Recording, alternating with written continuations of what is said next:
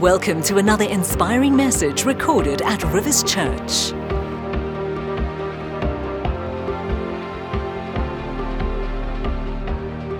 I was reading about a three-time Olympic cyclist who broke the world land speed record way back in 1985.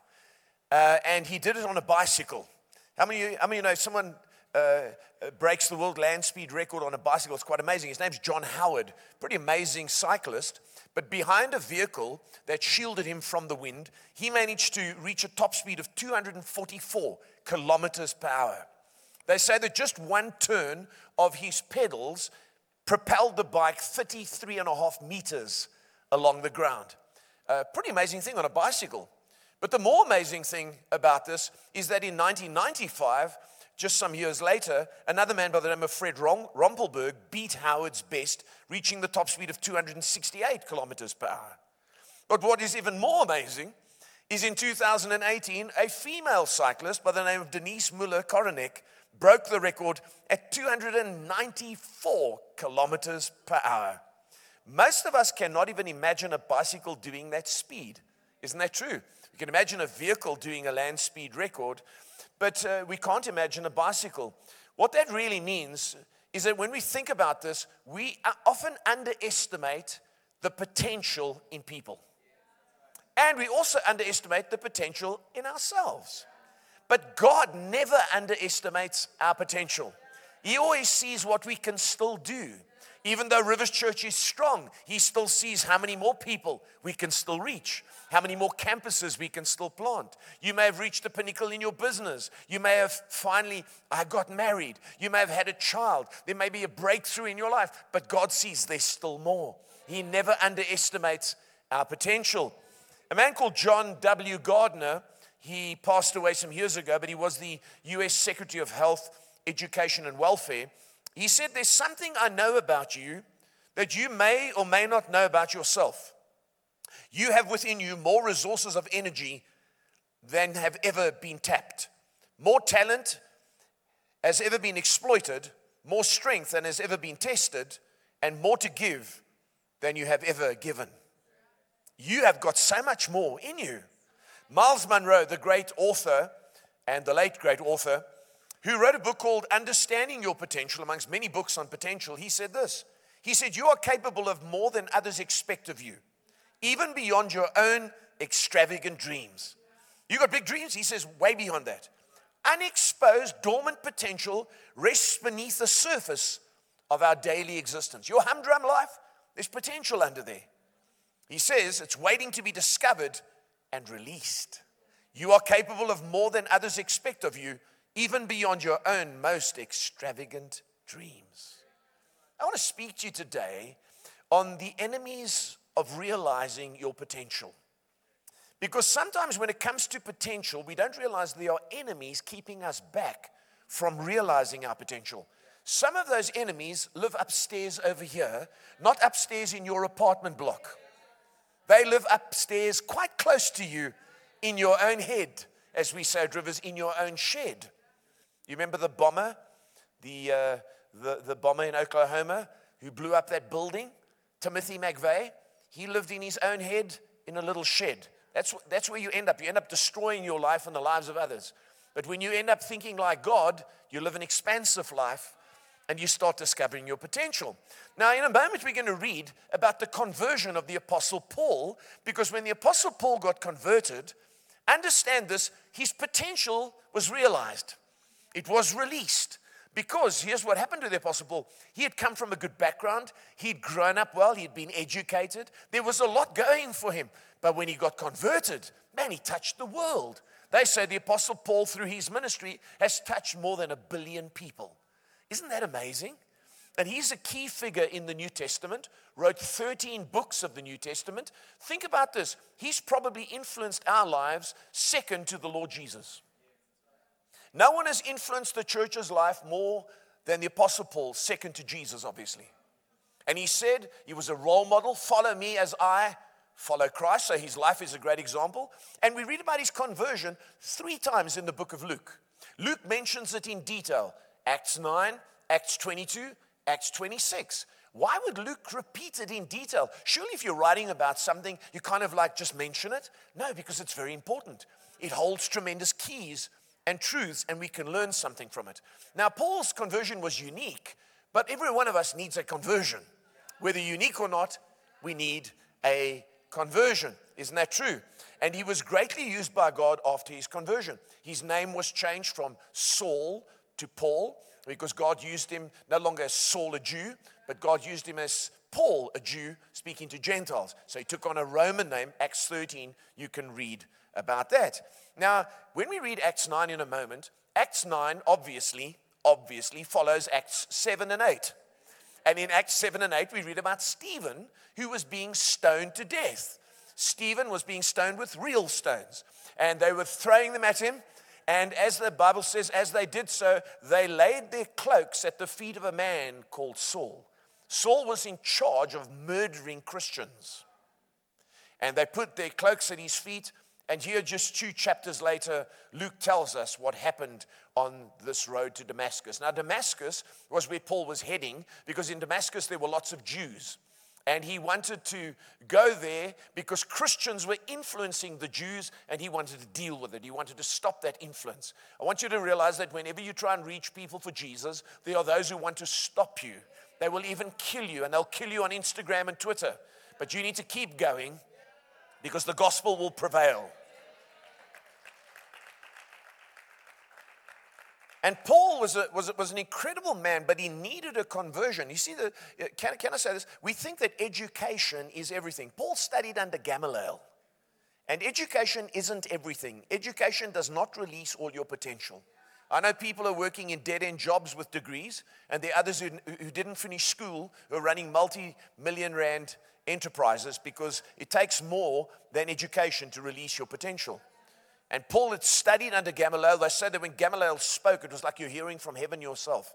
He was an amazing man, an amazing rabbi who was an intellectual, but God needed to get hold of Paul and do more in his life. So let's read this personal conversion. Are you all with me? And then we'll unpack it. I'll give you 3 enemies of our potential. 3 things that can't kill our potential.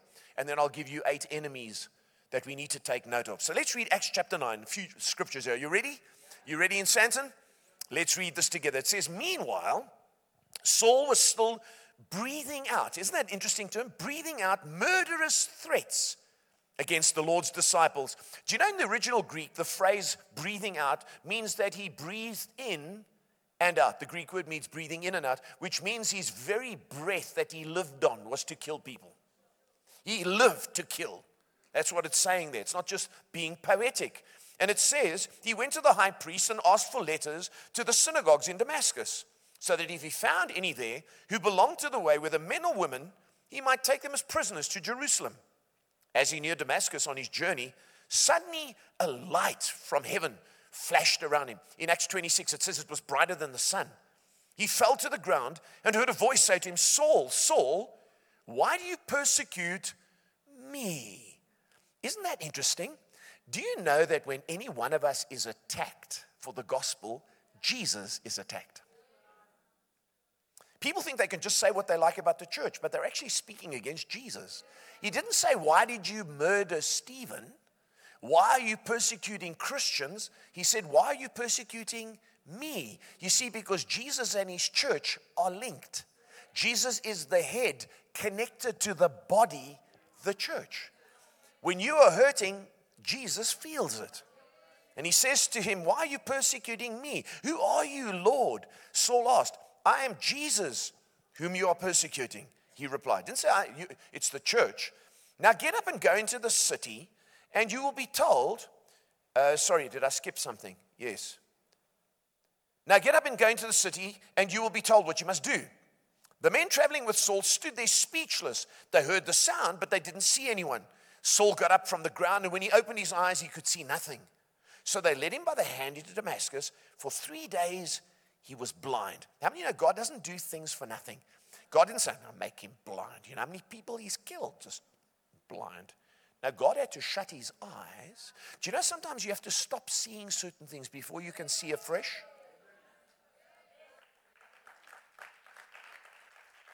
It says here now, watch this, for 3 days he was blind, did not eat or drink anything. In Damascus, there was a disciple named Ananias. He used to be the head of one of the synagogues. The Lord called to him in a vision, Ananias. Yes, Lord, he answered. The Lord told him, go to the house of Judas on Straight Street and ask for a man named Tarsus, from Tarsus named Saul, for he is praying. In a vision, he has seen a man named Ananias come and place his hands on him to restore his sight. Lord, Ananias answered, I've heard many reports about this man and all the harm he is doing to your holy people in Jerusalem. And he has come here with authority from the chief priests to arrest all who call on your name. Can you see how many excuses we make when we are told to reach people? But the Lord said to Ananias, go. You'll see an exclamation mark in the grammar there. This man is my chosen instrument to proclaim my name to the Gentiles and their kings and to the people of Israel. I will show him how much he must suffer for my name. Yeah, just pause for a moment. I wonder if on both campuses, if we asked people just before we prayed for them to receive Jesus, anyone want to receive Jesus today? You're going to suffer immensely. Can I see that hand? You see, the gospel isn't just about blessing and potential. If ever you're going to realize your potential, suffering is going to come with it. Some of us want a big life without any pain. No, you enter salvation and the potential of heaven and the potential in your life through pain and through suffering. Isn't that true? Then Ananias went to the house and entered it. Placing his hands on Saul, he said, Brother Saul, the Lord Jesus, who appeared to you on the road as you were coming here, has sent me so that you may see again and be filled with the Holy Spirit. Notice he called him brother, and Saul had just recently murdered someone. We need to welcome people, and the minute they receive Jesus, they're brothers and sisters. Immediately, something like scales fell from Saul's eyes, and he could see again. He got up, watch this, and was baptized, and after taking some food, he regained his strength. Can you see that he actually got baptized before he had any food? If it was us, it's 3 days, get baptized later. No, that shows you how important baptism is. It's not just something you decide, sometime I'll get. No, if you've received Jesus and you've been truly converted to fulfill your potential, before you even eat, you need to give yourself fully to Jesus, and he can begin to change you. Now I want to look at three things that can't kill our potential, as we've read this story, and it'll make sense to you. Number one, the first thing that can't kill potential that we learn from the Apostle Paul is our past can't kill our potential. Aren't you grateful? Even if you've messed up your life, you've hurt people, murdered people, you've been a brutal person, you've been a nasty person, you may have been divorced several times and you know it's your fault, you may be an alcoholic, a drunkard, a drug addict, God gives you a new start and he will still release your potential no matter what your past looks like. The Bible says that all of Saul's sins were forgiven as he became Paul and entered a completely new life. I love Hebrews 10 and verse 17. We're reminded here, the Bible says, their sins and their lawless acts I will remember no more. Isn't that great? The second thing that can't kill our potential is rejection and hurts. Rejection and hurts. Even if people discard you, life discards you, your wife or your husband discard you, or your parents discard you, you still have potential. Life can stamp on you, but it can't stamp out your potential. The minute you arise and come to Christ, everything can change in your life. And I want to say to you today, some people are under many layers of cardboard and dirt and the hurts of life. You need to come to Christ and shake off, because under there is still great value. There's a couple in Scotland, their names are Angus and Angela Milner-Brown. They bought a tattered old chair some 10 years ago, and they got it at a bargain price at an auction for 90 Rand. They didn't have money to cover the chair, so they put the chair in their attic, and 10 years later, they had the money, 10 years later, to recover the chair. Well, he began to work on it himself and began to peel off all the upholstery. He found that as he peeled the layers of upholstery off, there was other layers of upholstery under it. And as he peeled those layers of upholstery off, he found there some earrings, a brooch, and a ring, all that had diamonds in them, buried under the upholstery. They took them to a program you may have seen on television called the Antiques Roadshow, and they valued those goods at 90,000 Rand. I wonder how many valuable things are in your life buried under layers. I wonder how many people have sat on you and buried you under layers and layers of hurt and rejection. But God says, you bring those things out, they've got potential and they've got value.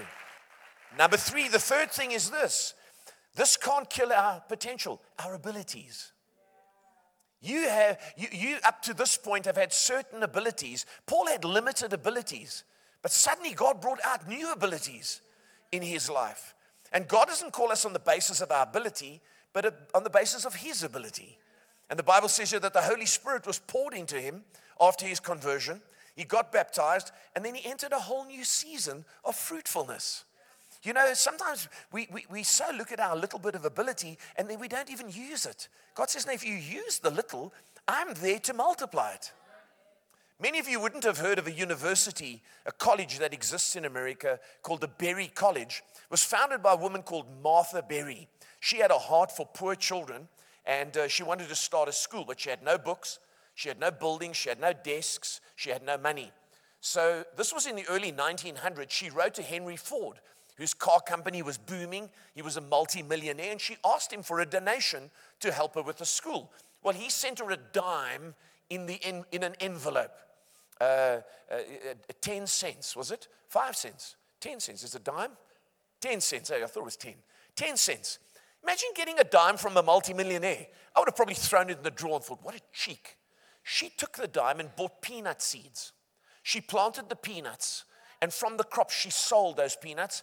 Took that money, bought more peanut seeds, planted more, then sold that, bought more. Eventually, after 4 harvests from a dime, she sent Henry Ford $1,500 in an envelope saying, here's your return on your investment. Now, wait. He was so impressed with what she did with the little bit she had that he said to her, that's amazing. He drove up with his wife to the school because she'd now used the peanut money to buy a building as well. He came to visit. The little kid stood there and sang to him and his wife, and he made a $3 million donation. Do you know how much that was in the early 1900s? And they began to put up buildings that are still there today. Today, the Berry College sits on 30,000 acres of property. And it started with one woman, with little ability, with just a dime. What's in your life this morning that when you come to Christ gets unlocked? Let's look at the enemies, because there were enemies in Paul's life and there are enemies in our lives. Number one, the first enemy of potential is this, a lack of truth. A lack of truth. You could, if you're making notes this morning, put a diagonal and then write this, deception.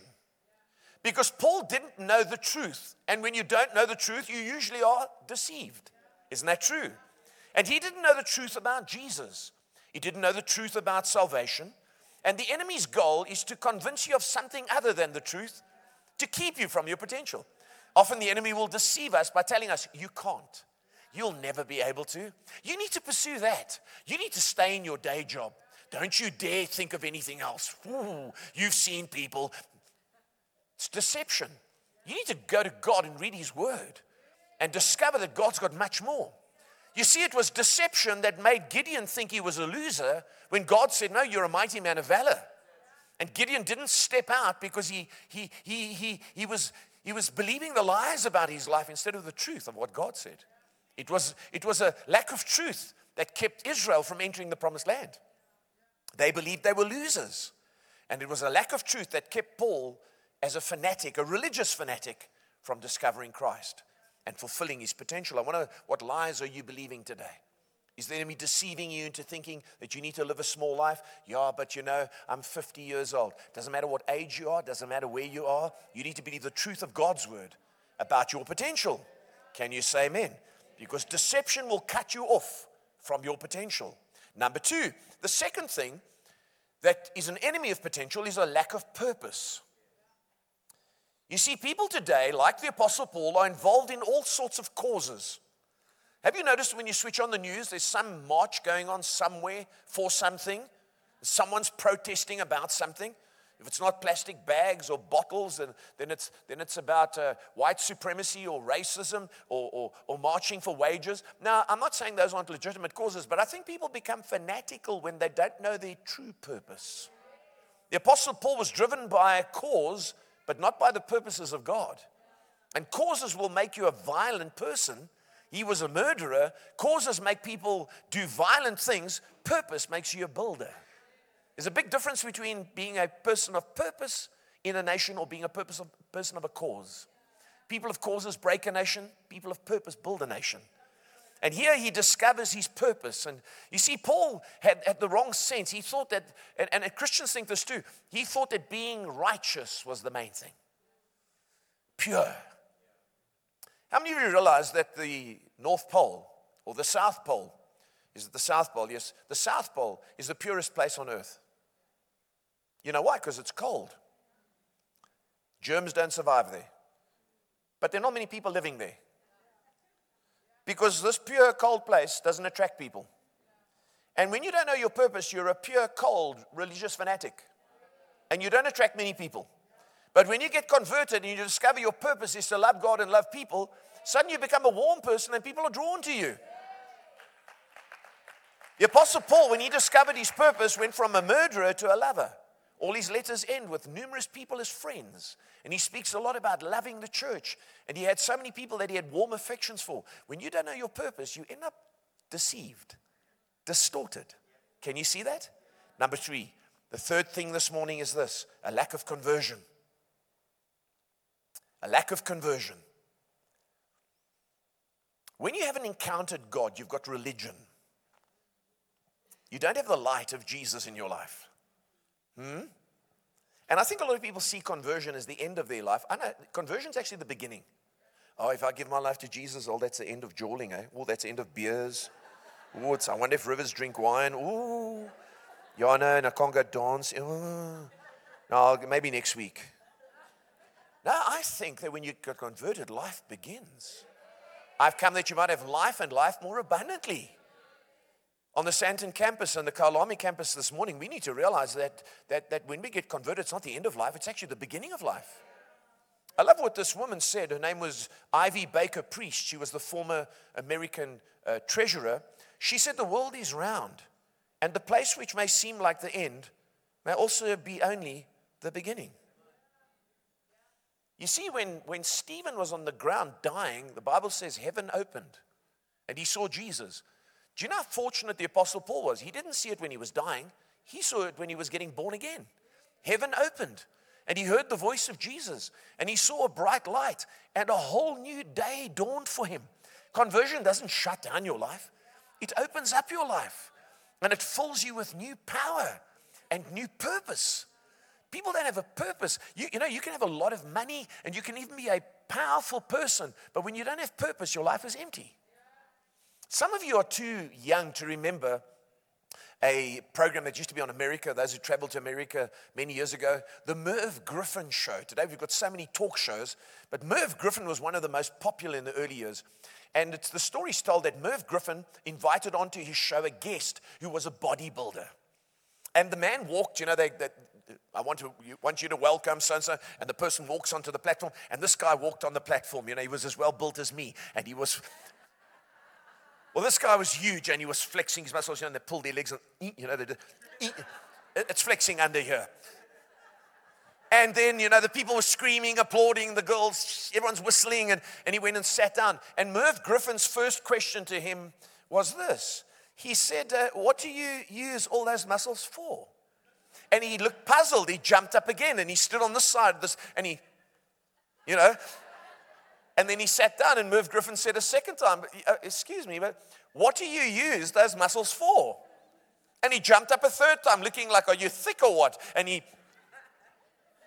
sat down, and the third time Merv Griffin said to him, what do you use those muscles for?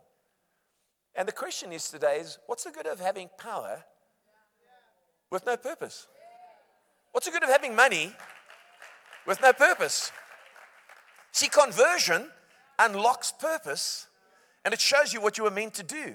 And then you get the Holy Spirit. Then life takes on a whole. Now the Apostle Paul is driven not by fanaticism, but by God's purpose, by truth. And his heart's converted where he loves, and now he begins to change the world around him. Can I remind us, because this is becoming a very popular thing. People tell me, oh, I don't come to Rivers Church, but I'm very, you know, I've got some beliefs, and I'm very sincere. The Apostle Paul was sincere, but he was sincerely wrong. And sincerity, unfortunately, is not enough. Oh, you know, each to his own. No, each to his own. Each to his own means you end up in hell. And Jesus didn't look at him and say, man, what a fanatic, eh? Let's give him 10 out of 10. He's probably misguided. He's killed a few people, but hey, is he protecting Judaism? Let's look at the good. No, no, no. God appears to him and says, hey, sincerity is not enough. You need to discover truth. You need to discover purpose. You need to be converted. And then everything changes. Can you see that if you don't get converted, it's an enemy of your potential? Number 4, a lack of the right people is an enemy of potential. The Bible says that as soon as he had been taken into Damascus, Ananias was sent by God. Surely God, the one who appeared to him on the road in a vision, could have appeared to him in another vision and said, excuse me, Paul, I forgot to mention. Your eyes will be opened. Now, God used a person to open his eyes. Never think that when you get converted, well, that's it, I made a decision, I don't need to come back. No, God uses people in the church, people that you maybe once despised, to get your eyes open. And then Barnabas comes along, and Barnabas encourages him in the faith. And I want to read to you what it says here, because you need the right people around you. Acts 9, it says, when he came to Jerusalem, he tried to join the disciples, but they were all afraid of him, not believing that he really was a disciple. But Barnabas took him and brought him to the apostles. It's so important to have the right people around you. And sometimes we think that our talent and our conversion is enough. No, no, no. I want to remind you, especially the football fans in the room, 2 of the greatest coaches of recent times, one of them is Sir Alex Ferguson, and a current coach, Pep Guardiola. He used to coach Barcelona. Barcelona had massive wins under his coaching. Have you noticed that since Sir Alex Ferguson has left Man United, they have slipped down the table like someone sliding down a ladder with wet hands? Sorry, forgive me, but I'm preaching the truth. Let me assure you, Man United fans, that I'm not attacking you. Barcelona is a shadow of the team it once was. And Man City is now the top team in the Premier League. Because it's not just your talent and your feet. It's who coaches you. It's who coaches you. And God uses people to bring the best out in us. And it's so important to get around the right people. I was encouraged to preach and teach even before I even began to do that. I'd not spoken to more than 3 people. I'd never even spoken publicly at a wedding. But others saw and began to lay hands on me and began to steer me and bring out my potential. You see, I first had the truth. Then I discovered my purpose. I got converted. Then I began to have the right people around me. Life is not a matter of luck. Potential is not realized unless you have the right people in your life. And I constantly do that at Rivers. We're looking to see if we can release people around us. Dr. Sam Chand, who you all know, said this. He said, you and I are a product of serial relationships. One person introduced you to the next person, who introduced you to the next person, and you carry all those relationships with you. So if we know that we're a product of all the people who have brought us to where we are, why do we become so busy that we don't invest in relationships? You want to grow and reach your potential? You need the right people around you. And a lot of people don't have that. Number 5, you still good? A lack of the right environment. So Paul didn't only have the right people around him, he was taken into the right environment. How many of you know for every life form on the planet to reach its potential, it has to be in the right environment? You can't put a plant in soil that is like beach soil and expect it to give fruit. It won't. It's not the right environment. Some plants thrive in the shade. Others thrive in the sun. And for us to reach our full potential, we need to be in the right environment. The Apostle Paul was withdrawn from his fanatical friends, and he was put in an environment where he could grow. Notice what he tells us in 2 Corinthians about our environment. And before we read this, can I say this to you? If you put a plant in a pot with fertilizer, but you keep it in your garage in the dark, how many of you know it won't grow?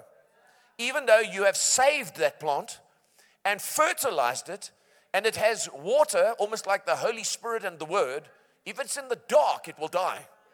Now, Paul writing to us, talking about environment, he says this, 2 Corinthians 6:17, as God has says, Sorry, as God has said, I will live with them and walk among them, and I will be their God, and they will be my people. Therefore, come out from them and be separate, says the Lord. Touch no unclean thing, and I will receive you, and I will be a father to you, and you will be my sons and daughters, says the Lord Almighty. You see, you can't, if you want to grow, you've got to live in the light. You can't just attend church infrequently and expect to realize your potential. You've got to get on the right people in the right environment where there's praise and worship, where the word is taught. Even manufacturers of products stick stickers on their boxes and give you leaflets to tell you what the ideal conditions are. You can't have a microphone and when you finish with it, you put it into a basin of water. It won't release its potential. In fact, it will minimize its potential. And the same with us. God's created us. Now, the Apostle Paul went into the right environment. Read Galatians chapter 1 with me. This is where he went after being converted. It says, but when God, who set me apart from my mother's womb and called me by his grace, was pleased to reveal his son in me so that I might preach him among the Gentiles, my immediate response was not to consult with any human being. He didn't ignore people. He just chose to withdraw from the fanatics he was with. I did not go up to Jerusalem to see those who were apostles before I was, but I went into Arabia. Later, I returned to Damascus. Watch this. Then after 3 years, I went up to Jerusalem to get acquainted with Cephas, Peter, and stayed with him 15 days. Paul had to be withdrawn because he needed to have his eyes shut. He needed a change of environment. He needed to be recalibrated and then launched out into his ministry. Some of the people in this room and in Santon, you've got people around you who are not allowing you to recalibrate your life. You need to get to the truth. Realize if you've been converted, then get your purpose, then getting the right people in the right environment. Suddenly, potential begins to be released. Am I making sense? A fish can't live in polluted water, and plants die when they aren't watered. Every one of us needs the right environment. Are you in the right environment today? That's the question I want to ask you. Number 6, are you still good? A lack of vision. A lack of vision. Paul had a vision, but he didn't have a godly vision.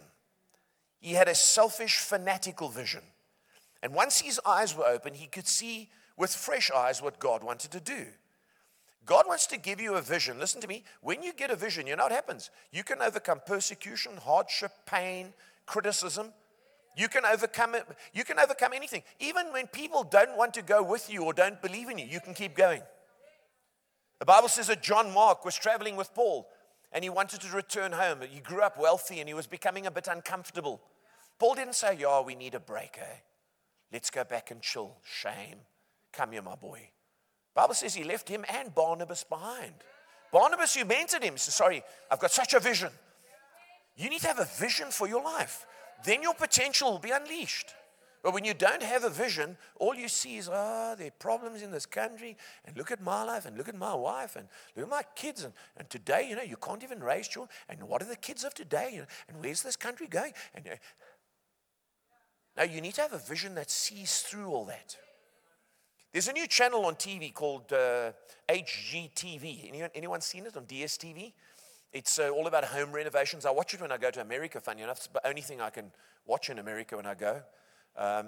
Put on The Hotel Keeps You Company, and you see houses being renovated, and it inspires you. Make sure you watch stuff that inspires you. You know what inspires me? It inspires me to create and change. Now, there's a couple on there. They do a lot of programs. They're called Chip and Johanna Gaines.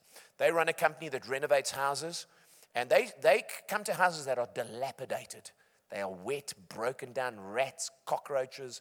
You can't believe how ugly those houses are. But guess what? They have vision to see beyond what's been done to it. And that vision, other people, even contractors come and they go, oh, no, I don't think you can do that. And he's like, watch me. And she chooses tiles. And he's like, no, that's not the right color. Trust me. She's got vision to see something as it can be, not as it is. And God wants you to get fresh vision like the Apostle Paul, to see what your life can be like, to see past the dilapidation to what he can make of it and to what can happen. And no matter how old you are, God can work in your life. Some people have to wait a long time before they discover their purpose and their passion and get a vision. Some people get a vision very late in life. I was reading about Barbara Woodhouse. Some of you are also too old to know her, but she was very famous. She was a household name in the UK. She trained dogs and horses. She waited until her husband died, until she really, really fulfilled her passion. Do you know at 71 she started her television show? 71. And she became a household name. She was the one who coined the phrase sit for dogs and walkies. And she said this, I love this. She said, there are no bad pets, only bad owners. The same could apply to children when it comes to sit and walkies. Oh, you know children today. No, there are no bad children. There are only, you said it, and I can hear it in Sandton echoing across that auditorium this morning. It's amazing how you can start late in life. You know, there's a woman who did a lot of go-karting, and she became quite good at it. Her name is Lynn St. James. And at the age of 45, she entered the Indianapolis 500, and she became the Rookie of the Year that year, that she did so well. 45 years old. Then the Sports Illustrated magazine, this is what they said about her. They ranked her one of the top 100 women athletes of the 20th century. Sorry, of the 19th century. The 20th century. 20th century. Imagine starting racing at 45. It's like, Granny, what are you doing here? There must have been kids that are like nearly 20 years younger than her. But it's amazing what you can do if you've got a vision. You've got to have a vision. Think of this guy. His name is Makani Richard Beloyi. He washed dishes for 10 years in a restaurant. Then he was a cook for 2 years. But you know what he did for 36 years of his working career? He took money from his salary and he saved it. Then the restaurant he worked at most recently, where he was a cook for 2 years, he bought that, La Mama in Randburg, and became the owner.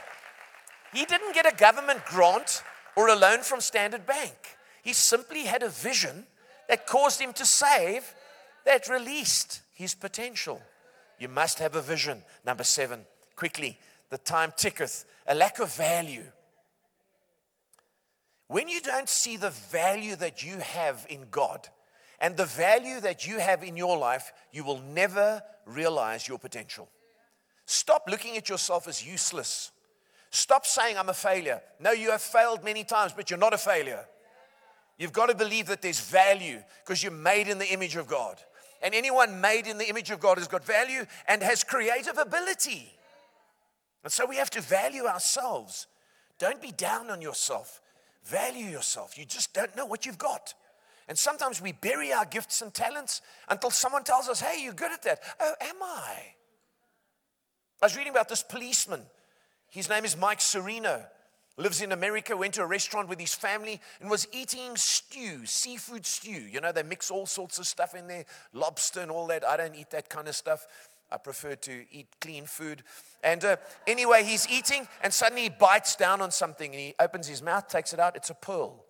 It doesn't come out of an oyster. It comes out of a thing called a quahog. A quahog is like a basic shell. So he's like, oh, check it this, eh? Gives it to his daughter. She chucks it in a jewelry box, and everyone forgets about it. 6 years later, he's sitting in the lounge. He's watching TV. He sees a woman on TV has sold her pearl from a quahog for thousands of dollars. He hauls it out. He says, hey, get that jewelry box. Let's dig around. He finds it at the bottom in the dust. They take it to an auction house, and a Japanese collector from Japan bids online and buys that quahog pearl for 245,000 rand. What's there in your life that's been thrown at the bottom of a box, that's buried in dust? Do you see the value you've got? Man, you've got such value. God wants to use you.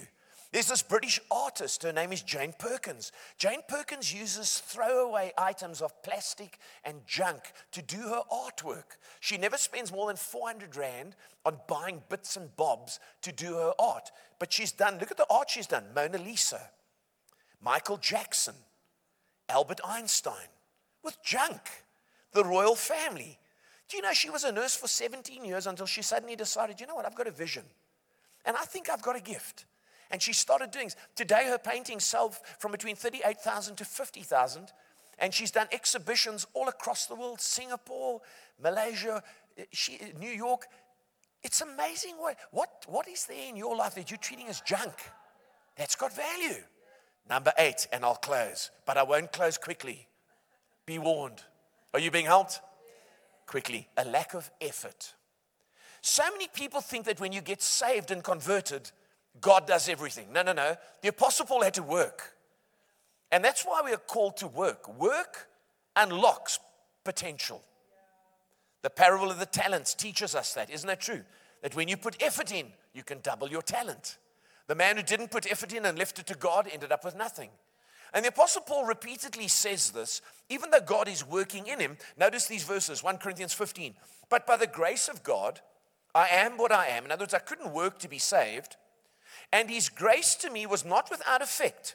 No, I worked harder than all of them. Yet not I, but the grace of God that was with me. Can you see you have to work to realize your potential? And Paul worked hard. And people don't love work. You need to start loving work, because when you love work, you love potential. Work is what unlocks your potential. You don't unlock your potential sitting in front of the TV. 2 Corinthians 11:23. I have worked harder, he says, been put in prison more often, been whipped times without number, and faced death again and again. Acts chapter 20. In everything I did, I showed you that by this kind of hard work, we must help the weak. Remembering the words of the Lord Jesus himself said, it is more blessed to give than to receive. And Romans 16, greet Tryphena and Tryphosa, good baby names. Those women who work hard in the Lord. Can you see staff need to work hard? Committed volunteers. Greet my dear friend Persis, another woman who has worked very hard in the Lord. Can you see laziness aborts potential, but effort increases potential? As I close this morning, quickly, Pamela Satoli is today a qualified doctor, but it wasn't always like that. From 14, she did domestic work, working to help support her single mother, who on her own tried to raise her. She did odd jobs between her medical studies, she cleaned houses, and today she's a qualified doctor. The work would not have unlocked her potential. She had to do something. And God has got so much for us. But guess what? It starts with conversion. We hope you have been blessed and inspired by this message.